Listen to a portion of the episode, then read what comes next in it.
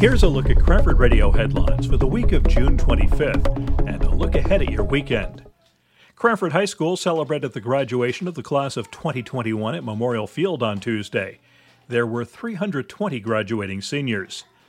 PSE&G reports they've completed construction and remediation work in the area of Parker and Casino Avenues, where a leak occurred on May 3rd.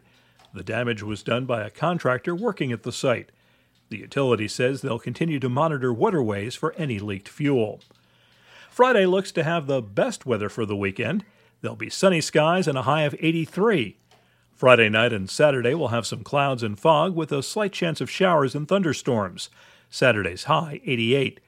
On Sunday, expect partly sunny weather with a slight chance of thunderstorms. Sunday will be the warmest day of the weekend, with the high reaching 92. On Saturday between 2 and 4:30, Hamza Dance and Fitness will host a Day of Diversity showcasing their students at the Eastman Clock Plaza. Wednesday evening, the Cranford and Westfield Area Chambers of Commerce will hold a joint networking meeting. It takes place at Crossroads in Garwood between 6 and 8. The cost is $25 for members and $35 for those who aren't members. For more area events, check Cranford.com. News provided by Tap into Cranford. For Cranford Radio, I'm Bernie Wagenblast.